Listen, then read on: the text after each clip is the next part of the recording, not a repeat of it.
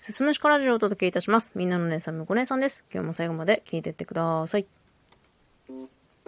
私が今、音声配信をしているプラットフォーム、ラジオトークではライブ配信機能があるんですけれども、そのライブ配信で一回り年下の子たちと恋バナをする機会が先日ございました。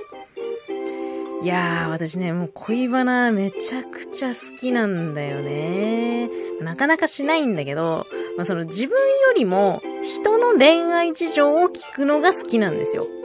その中でも特に、付き合ってる最中とか結婚してからとかじゃなくて、その付き合うより前の、いやなんか好きな人がいてとか、ちょっといい感じになってる人がいて、みたいな状態の恋バナが、もうね、楽しくて仕方ないの。まあ、言うてね、この恋愛というものをしたのは、もうはるか昔ですよ。今ではすっかり親友みたいになってしまった夫とは結婚して8年目になりました。正直、ときめきみたいなものはありません。安心感はめちゃめちゃあるんだけどね。で、なんかその恋愛って2つに分類できるらしくて、私たち夫婦みたいにドキドキよりも安心感とか居心地の良さを感じるものをオキシトキン、オキシトシン的恋愛っていうらしいんだね。とっても言いにくいね。で、これの逆に当たるのがドーパミン的恋愛というらしいです。ドキドキしたりとか、ちょっと興奮したり、高揚感を覚えたり、相手をすごく追いかけたくなったりとか。ただし、熱しやすい分冷めやすいっていう特徴のある、このドーパミン的恋愛が、まさに私がしたい恋バナのジャンルであると。で、なんだろうな、何回かデートはしていて、付き合いたいんだけど、どうやってここから持っていくか、みたいなことをね、もうこう、自分だったらどうするかな、みたいなのを妄想するのがすごい楽しいわけですよ。もうそういうものから、遠ざかって、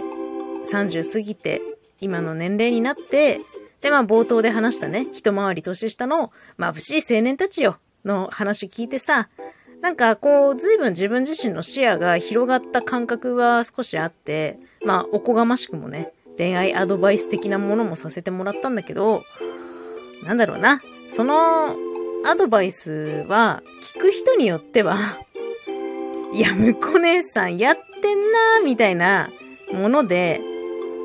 でも別にそう思われたとしても、なんだろうな、そういうやってんなー的なね、あざといやりとり、いかに相手の心を動かすかが、私にとってのドーパミン的恋愛の醍醐味だなっていうのをすごい実感したんですよ。その恋バナによって。まあね、私のやり口としては、こう相手の心を動かすけど、着地地点を設けていて、それは、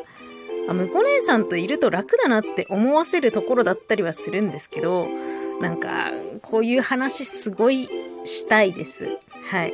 でもな、なんか、このね、収録で普段私は一人で喋ってるじゃないですか。こういう一人語りで、いや、こういうシチュエーションの時はって語るのはちょっと恥ずかしいんですよね。なので、まあ、たまにね、たまにでいいので、また、人と恋バナをしたい。うん。でも、あれだな、なんか付き合ってる彼氏がさ、みたいな、あんま愚痴とか、そういうネガティブなことは、なんかそんなに聞かなくていいので、ななんかこう聞いてて、キャッキャってな、なるようななんかそんな話が聞きたいんだけど、やっぱりね、まあ私ぐらいの年齢になりますと、周りの同級生もほとんど結婚してね、家庭ある方ばっかりだし、そうじゃない人っていうのはもうガチの婚活勢が多いから、ほんとね、同世代と恋バナすることってほとんどないのよ。だから、まあ、一番そのキラキラ輝いている20代前半とかね、まあ10代でもいいんだけど、なんかそのぐらいの年代のね、恋愛にこう、ずかずか、ずかずか 入っていきたいなって、ちょっと久しぶりに恋バナをして思いましたね。いや、めちゃめちゃ楽しい恋バナね。需要あるのかな？私の恋バナ。いや、なんか自分語り、なんか恋愛トークに関してだけは自分語りするのめちゃめちゃ恥ずかしいんだよな。だから人とするのがいいね。たまにまた恋バナできたらいいなって思ったっていうお話でした。最後まで聞いていただいてありがとうございます。また次回もよろしくお願いします。